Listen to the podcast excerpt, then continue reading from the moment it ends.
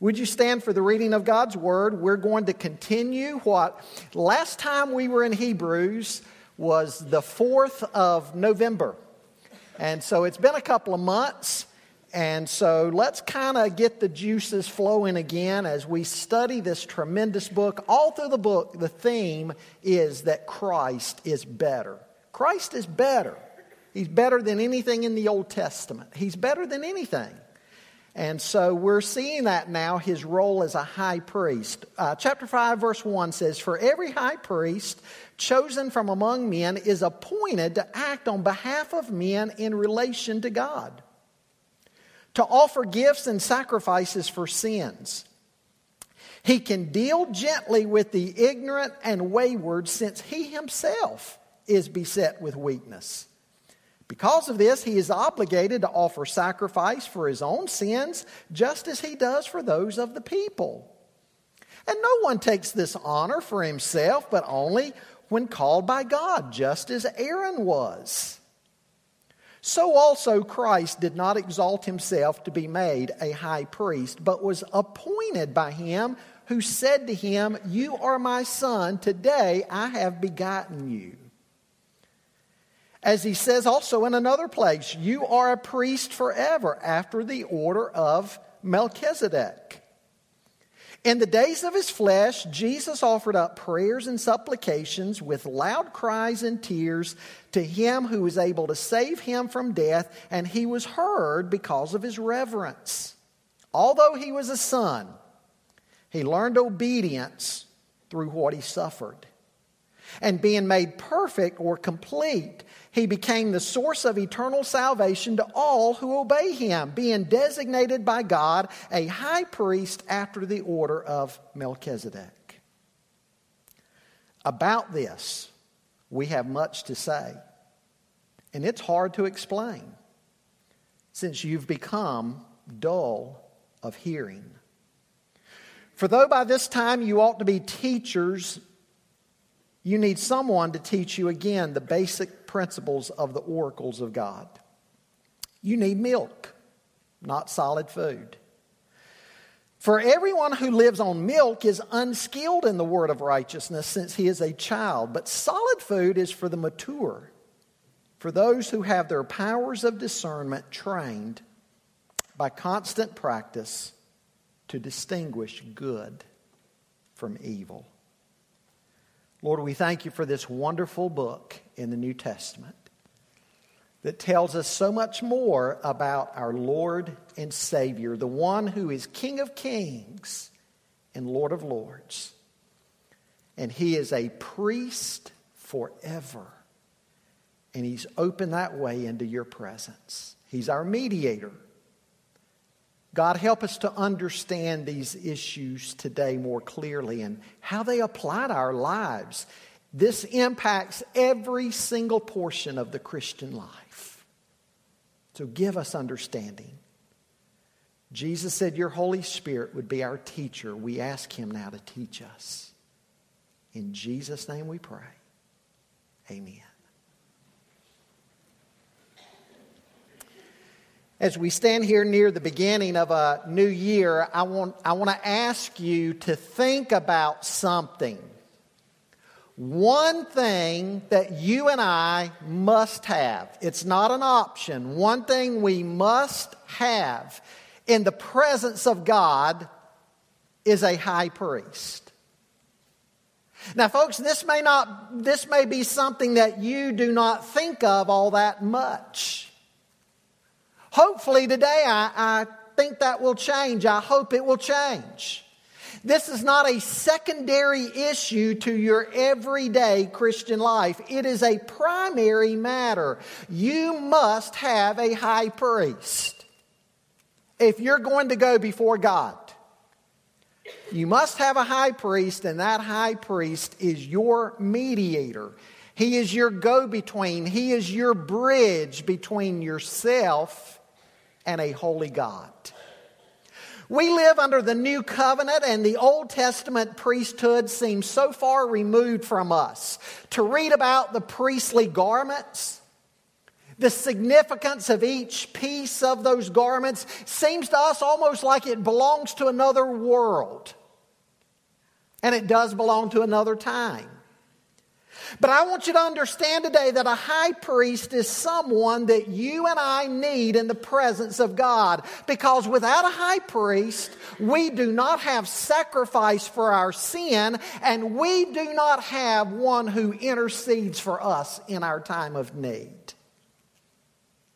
Now, in the Bible, three things were required of a high priest. Number one, there had to be a oneness with the people.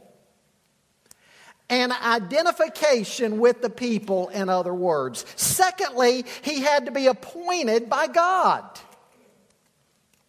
No man was to take that role unto himself. And thirdly, there had to be understanding and compassion. And what the writer of Hebrews is showing us that Jesus meets all of those criteria.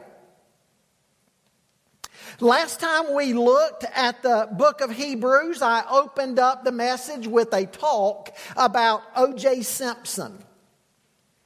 In the interest of continuing chapter 5 with what began in chapter 4, I want you to remember some of my introductory words from that message. 24 years ago, O.J. Simpson led police in a low speed chase on a Los Angeles freeway in the now infamous white Ford Bronco owned by his friend Al Cowling. Simpson had been a person of interest in the murder of his ex wife, Nicole Brown Simpson, and Ron Goldman. The nation watched as the former Buffalo Bills running back led police on a 75 mile chase down Interstate 405. CBS News reports that an estimated 95 million people across the country watched some or all of that car chase. Of course, he finally surrendered in his driveway almost two hours after the chase began. And he went on to be acquitted in the murder of Brown and, and Goldman in the criminal trial. Of course, in the civil trial, he was ordered to pay more than $33 million to the victims' families. I pointed out at the beginning of that message how that trial showed two great divides with the American people. First of all, there was the racial divide. Many African Americans thought he was guilty, but were glad to see that a black man could be found not guilty. But the second divide, maybe the greater divide, would be the economic divide. Because we see from that trial that if you can afford a legal dream team, you tend to fare much better in our justice system.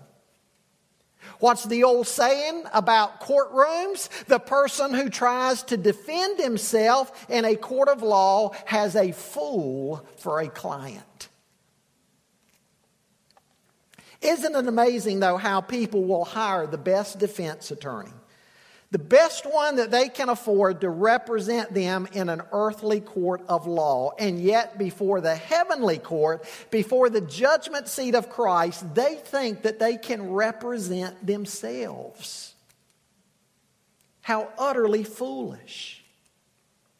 The writer of Hebrews shows us in this passage that as Christians, Jesus Christ is our advocate before the Father. He is the high priest who represents us, and if Jesus represents you, you will not fail. Because Jesus is our faithful high priest, we are to hold fast our confession of faith. We're to hold it fast with boldness and with confidence. And we can be assured that He helps us in our time of weakness. Now, folks, we're going to see how this impacts our faith, how it impacts our understanding, how it even impacts our prayer life. Because the Bible says we can indeed cast all our care upon Him because He cares for us. Now, please understand a high priest had to be appointed. He had to identify with the people and he had to have compassion. And so we'll see today how Jesus, again, met all of those. He has a greater ordination, a greater appointment. He has a greater compassion. And he offered a greater sacrifice. Let's see how all of this plays out. First of all, I want you to see this morning the priesthood in general. The priesthood in general. He says, every high priest chosen from among men is appointed to act on behalf of men in relation to God to offer gifts and sacrifices for sins. He can deal gently with the ignorant and wayward since he himself is beset with weakness. Because of this, he is obligated to offer sacrifice for his own sins just as he does for those of the people. And no one takes this honor for himself, but only when called by God, just as Aaron was. Here he begins to discuss the priesthood in general. And in these first four verses, he gives us six things that we need to understand about the Old Testament priesthood. First of all, he points out that a high priest is taken from among men. An angel could not qualify. Not even an angel like Gabriel or Michael. An angel could not qualify because there had to be a solidarity with other men. A high priest had to be a man who could represent other men before God. Secondly, he's appointed on behalf of men.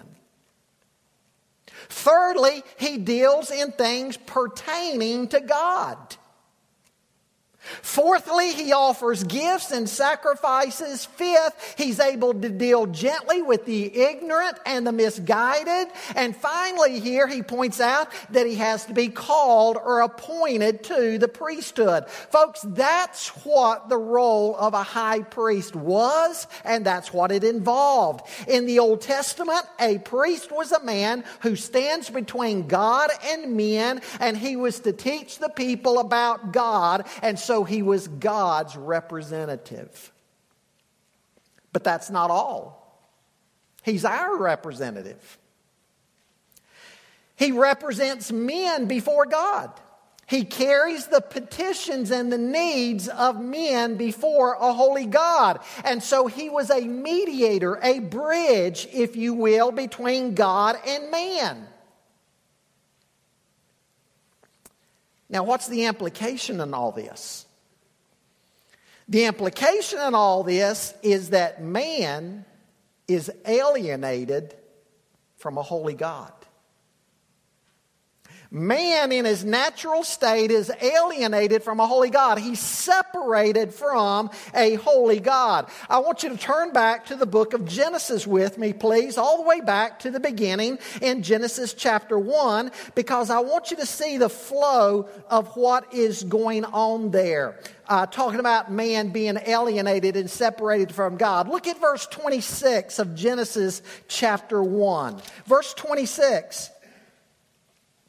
Then God said, Let us make man in our image after our likeness and let them have dominion over the fish of the sea and over the birds of the heavens and over the livestock and over all the earth and over every creeping thing that creeps on the earth. So God created man in his own image. In the image of God, he created him, male and female. He created them and God blessed them and God said to them, be fruitful and multiply and fill the earth and subdue it and have dominion over the fish of the sea, over the birds of the heavens, over every living thing that moves on the earth. And God said, behold, I've given you every plant yielding yielding seed that is on the face of the earth, and every tree with seed in its fruit, you shall have them for food, and to every beast of the earth, to every bird of the heavens, to everything that creeps on the earth, everything that has the breath of life, I've given every green plant for food, and it was so.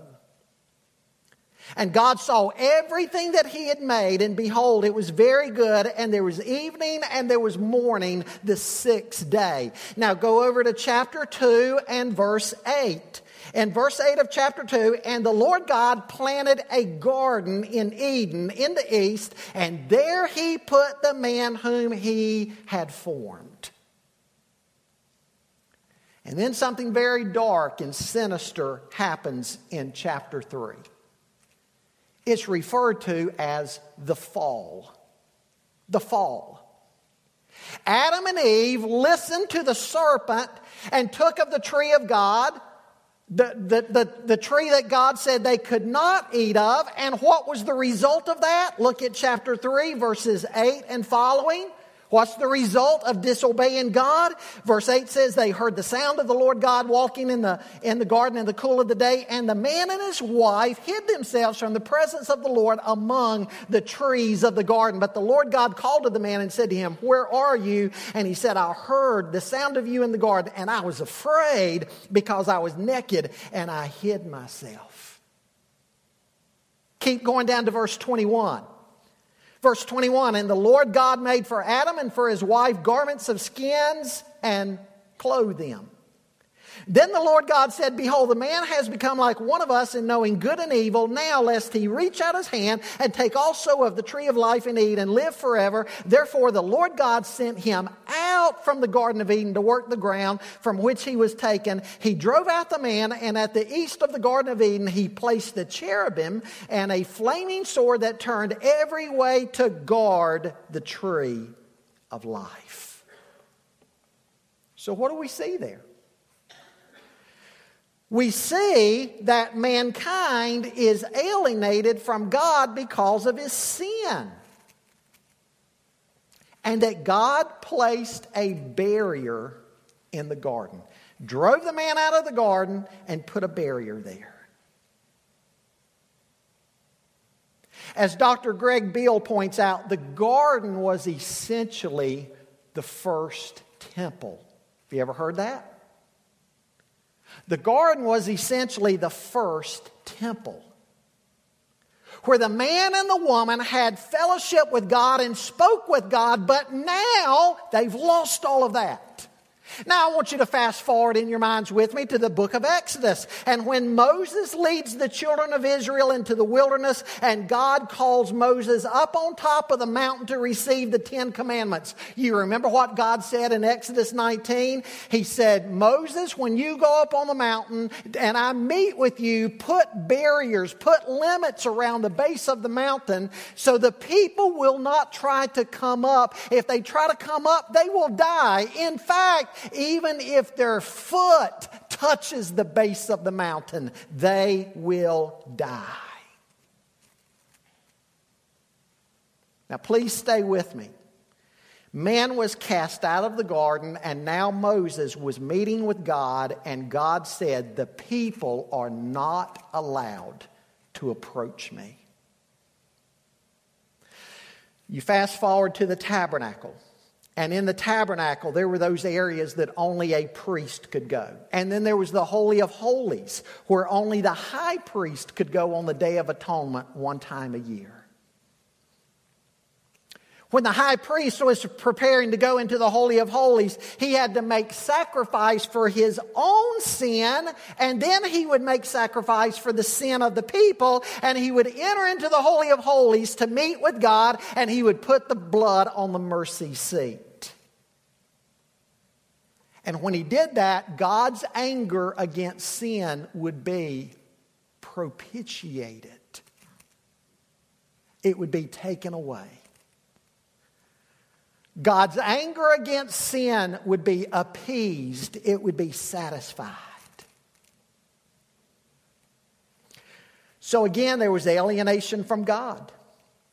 They could not go into the presence of God. They had to have a representative who had to make sacrifice for his sin and then for theirs. He had to be taken from among men. He had to be a man, and as a man, he would represent people in matters related to God. He had to be appointed. No man could take that role unto himself. Now, folks, bear with me this morning. I'm giving you broad strokes in the interest of time. Obviously, I'm not going through every Old Testament text showing you every detail about the priest, every detail about the high priest, and every detail about their garments and the significance of everything. That would be a detailed study in and of itself. So, again, bear with me, I'm painting with broad strokes. But verse 4 here points out that this was a post to which a man was called. No one could appoint himself as a priest, let alone appoint himself as high priest. You remember what happened to King Saul when King Saul tried to take that role unto himself? What did God do? God took the kingdom away from Saul. Uh, yes, from Saul. And then remember Korah? Korah and his fellow rebels who tried to make themselves priests and God judged them. You remember what God did in number 16? He opened up the ground and he swallowed them. And then King Uzziah tried to enter the temple and burn incense. And what did God do? God smote him with leprosy. And so the priesthood was a position that a man had to be called to. It was an appointment by God. Aaron was appointed by God. He was chosen from among men to minister for men, to represent men. And then this was a position that was passed along to his eldest son and so forth down through the tribe of Levi. Aaron's main task was at the altar. He was to offer the sacrifices that God had appointed. Unless the sacrifices were offered in the right place by the right person, they would not be accepted by God. Now, folks, the whole Old Testament sacrificial system and the priesthood shows us something. It shows us that man is sinful. Man is estranged from a holy God. He's alienated. He's separated from a holy God. And he cannot save himself. He cannot represent himself before holy God. He cannot offer the appropriate sacrifice. Somebody has to do all of this for him. He has to have one appointed, one worthy to do it for him because he himself is not worthy. He's estranged from God. And without a mediator, he will remain in that hopeless condition. What I want you to see this morning is this is where the majority of men have lived and continue to live. They are estranged from a holy God. Jesus said the road to destruction is broad, and that's where most people are. Some people think that they can even go into, into God's presence on their own the way they are. And I'm here to tell you this morning it will not happen. Man is desperately in trouble. He needs a mediator between himself and God. I'm wanting you to feel the weight of this this morning.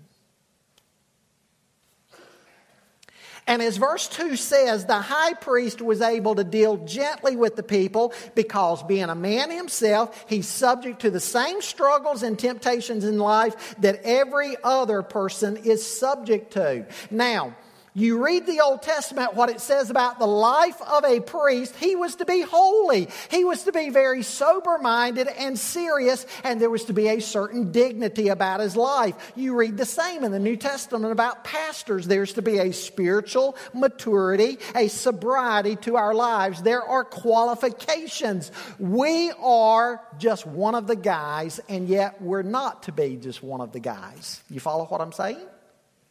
Qualifications.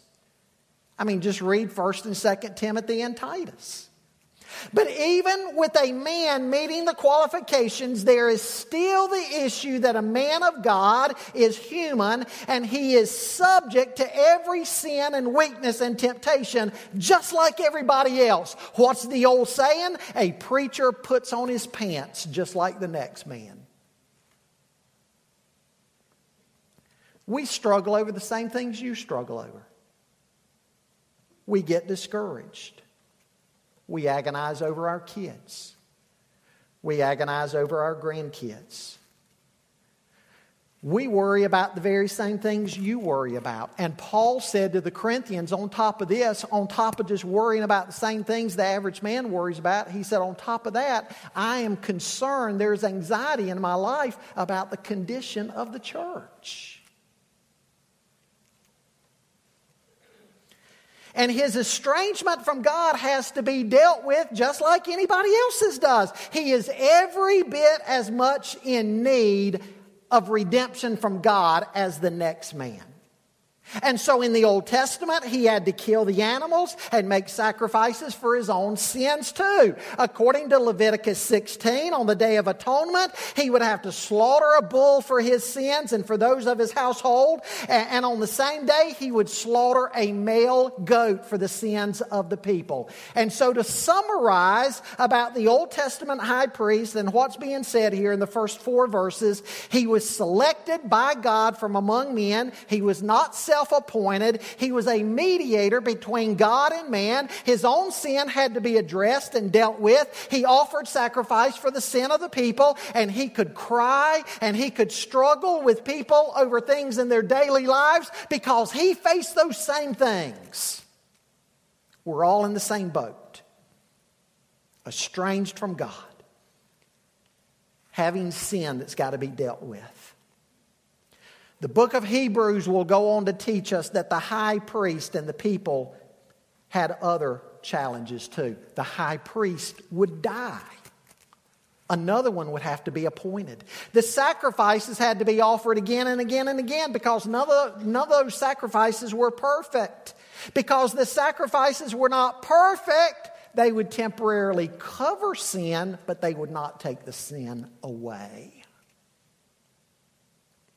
And so, under the old covenant, everything was temporary and everything was incomplete. Everything temporary, everything incomplete. But God kept promising the people that something better was coming their way. And so he was saying to them essentially, hold on, be faithful. Something better is coming, something permanent something complete. Now let's turn a corner. Remember what I said about the book of Hebrews? Who's the book of Hebrews centered upon? Jesus. He's better than the prophets. He's better than the angels. He's better than Moses. He's better than Aaron.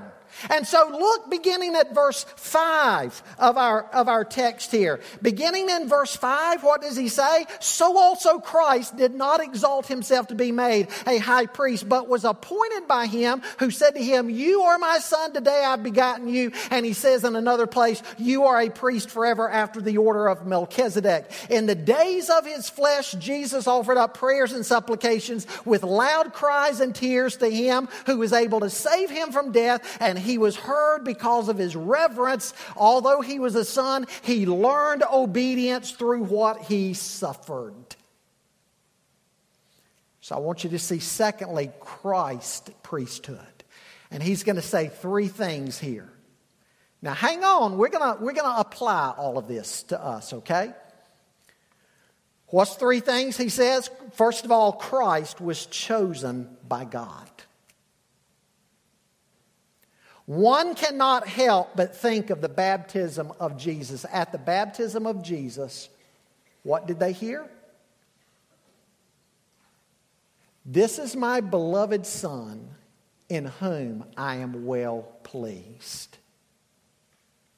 Nothing like that was ever said of Aaron, even though he was called and appointed to his position. God never said to Aaron or any of Aaron's sons, This is my beloved Son in whom I am well pleased. Also in John 8, John talks about Jesus being chosen and sent. Jesus said to them, If God were your Father, you would love me, for I proceeded forth and have come from God, for I have not even come on my own initiative, but He sent me.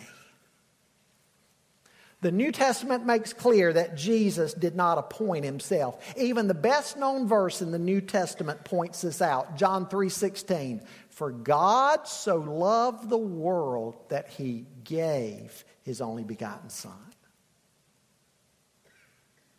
Now I want you to look at what the writer of Hebrews does here. He quotes two passages that the Jews themselves knew to be messianic. Verse 5, he quotes Psalm 2 7. And what's interesting about Psalm 2 7, that as it's quoted in the New Testament, it doesn't simply refer to the birth of Jesus, but also to the resurrection of Jesus. In other words, in accepting Jesus' presentation of himself, which was the perfect sacrifice, the Father accepted the sacrifice, raised him from the dead, confirmed his sinlessness and God's divine choosing of him. And so, what this means is that Christ's high priesthood was superior to that of Aaron, where the sacrifices were not perfect. Under Aaron, they were not perfect, they had to be done over again. Then he quotes Psalm 110 this again shows that Jesus' priesthood was superior to, to Aaron's. Jesus is a priest forever. Aaron's priesthood was dissolved at his death as every other priesthood was. But in raising Jesus from the dead and Jesus being seated at the right hand of the Father means that his priesthood never dies. It goes on forever and ever and ever. And that's what Psalm 110 proclaims. God is saying that the priesthood of Jesus goes on in heaven throughout all eternity. There will never be a time that Jesus is not there to make intercession for you. He ever liveth to make intercession for the saints. On top of that, it's a priesthood after the order of Melchizedek. Now, we're going to get into Melchizedek in, in chapter 7, but suffice it now to say that Melchizedek was both king and priest. He was the king of Salem, Jerusalem, and yet he was priest. In the Aaronic priesthood, the two offices were separated, they were not combined. But bef- that was before the law was given. I mean, before Melchizedek was before the law was given. And, and in Melchizedek, the two offices were combined. And Christ is a priest after that order. Christ is King of kings and Lord of lords, and he's our high priest. You say, okay, so what? So what? Really? You have a high priest before God who never dies, and he is God's appointment, and he offered the perfect sacrifice for sin. You and I never have to worry whether Jesus can do what the Bible says he can do. He is God's appointment. You never have to go looking for somebody else. You say, but isn't he God? Yes, he's the God man. He's the God man. So in eternity past, Father, Son, Holy Spirit decreed the plan of redemption. The Father purposed it, the Son accomplished it, the Holy Spirit applies it. And so I want you to see what the writer of Hebrews is saying. Because his audience was thinking about going back to the Old Testament system. They were going to leave the church and go back to Judaism and go back to the temple. And his point is the Old Testament system pointed to Christ. Christ is the fulfillment of all that. So that now God is not even dealing with people on the basis of the Old Covenant. The Old Covenant has now been rendered obsolete. And so if they go back to the temple, if they go back to the Old Covenant, they will not find God there. God meets with his people through his Son. And so to turn away from Jesus Christ means to turn away from God. To turn away from Jesus Christ means to turn away from God. What about today? To look for God, to look for salvation in any other way other than Christ would be completely futile. Folks, we live in a very diverse world, but you hear what the scripture is saying here. There is only one way to know God, to go into his presence and to have your sin dealt with and forgiven. And that way is Jesus Christ. Jesus said, I'm the way, the truth, and the life. No man comes to the Father but by me. There are not self appointed or self designated ways to know God. For somebody to reject Jesus Christ, I don't care how spiritual they claim to be, to reject Jesus Christ would mean that they continue in their separation and alienation away from a holy God. And, folks, when we talk to our friends and family members about God, what does this mean? This means that we ultimately have to work our way in the conversation around to Jesus. If you are talking to your friends about God and your conversation doesn't eventually get around to Jesus Christ, you are missing the entire point of the Bible.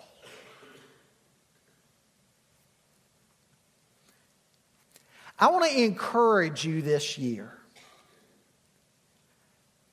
to pick up your Bible, we have four Gospels Matthew, Mark, Luke, and John. Now, we learn about Jesus Christ anywhere in the Bible, from Genesis to Revelation. You remember what Jesus said to those on the road to Emmaus? He took the scripture in the Old Testament and showed how everything in the law and the prophets pointed to him. So, Jesus is all over the place. But I want to encourage you to take your Bibles out and study Matthew, Mark, Luke, and John, the Gospels, over and over over and over again. Read them, read them again, then read them again, and then read them again, and read them in different translations because who are we learning about in the Gospels? We are learning about the one who is King of Kings and Lord of Lords. We're learning about the person and work of Christ in the Gospels. Would you begin even today reading your Gospels over and over and over again? Remember what Hebrews 10 is going to say? Cry. Remember the high priest who would go behind the veil into the Holy of Holies? When Christ was crucified on the cross, what happened to the veil? It was torn, leading the way through Christ into the very presence of God in the Holy of Holies. That's what Christ was doing. And the writer of Hebrews is going to point that out that all of us now, because we have Jesus as our high priest, whoever liveth, we can go into the very holy of holies. And he says we can go boldly and with confidence.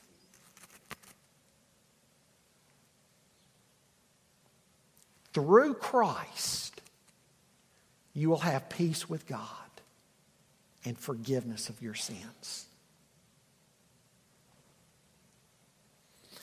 He points out in verse 7 that he interceded. In the days of his flesh, he agonized the way we do. We cry out to God with prayers, with supplications. We cry out to God with tears. Jesus did the same. And in Luke 2 52, it points out that Jesus knew what it was like to grow and to mature. He experienced hunger and thirst and weariness. He faced temptation to sin. He, he didn't sin, but he faced temptation. He endured persecution from sinful men. In the Garden of Gethsemane, he cried out to the one able to save him from death. God was able to save him from death, and yet Jesus said, Not my will, but thine be done. And verse 7 says, The Father heard him. Even though Jesus suffered and did die, God heard him. And he points out here, he showed reverent submission. He was the Son of God, God the Son, the Son of God, and yet in his flesh, what did he demonstrate for us? He demonstrated reverent submission to God. God heard him in our prayers, in your prayers, in my prayers, there must be reverent submission. If there is not, we should not expect God to hear our prayers. Jesus gives us a model in our prayer life. Now, notice here that God heard him, God heard him, and yet, what happened to Jesus? He went to the cross. Jesus said, If it's possible, let this cup pass from me. Nevertheless, not as I will, but your will be done. Just because God doesn't answer your prayers the way you might like, that does not mean that God has not heard you. If there is reverent submission to the will of God, God hears you. If you're selfish in your prayers, if you're greedy in your prayers, there is no reason to think that God hears you in the sense of answering you. Folks, I want to emphasize this because sometimes Christians today think God is distant and God doesn't hear their prayers because they didn't get something from God that they asked for. Jesus Christ, the Son of God, was not spared the cross. The cup did not pass from him. And yet, God heard him. And so, to follow the model of Christ in our prayers, there needs to be that reverent submission where we say, Not my will, but thine be done.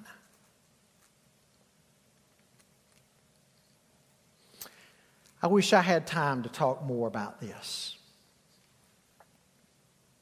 Jesus was never disobedient, he never sinned.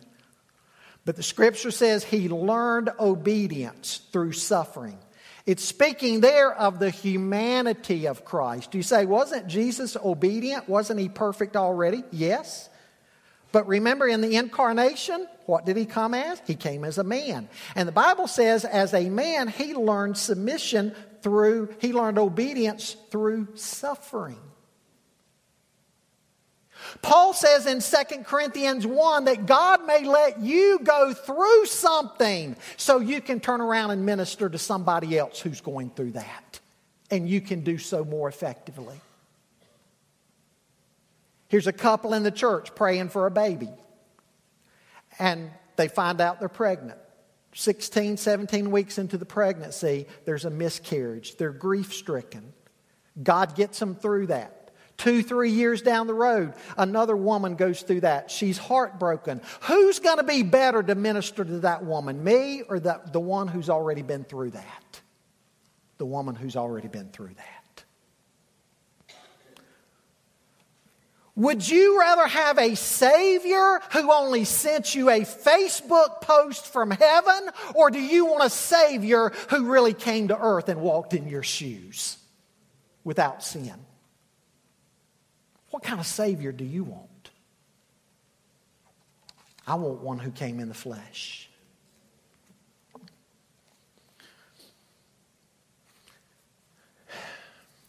So much more to say. This morning, as I've said, you need a high priest before. If you do not have a relationship with Jesus Christ, you don't have a high priest. You are on your own, which means you are in deep, deep trouble. Without Christ, you're in deep, deep trouble. Because you have no representation before holy God, and you have no one who has offered sacrifice for your sin that's been accepted. And Jesus' sacrifice never needs to be offered again you need to come to Christ. If you're in Christ, not only are your sins forgiven, but you have one who intercedes for you. What cares do you have? What worries do you have? You can cast them upon Christ. Why do you bear them alone when you have a perfect high priest who makes intercession for you? And, church, who should be the topic of our conversations about God? Jesus. In all of our witnessing attempts, we need to bring the conversation to Him. Learn more about Him. The more you and I learn about Him in His Word, the more we love Him and the more we are grateful for the fact that He did for us what no one else could ever do.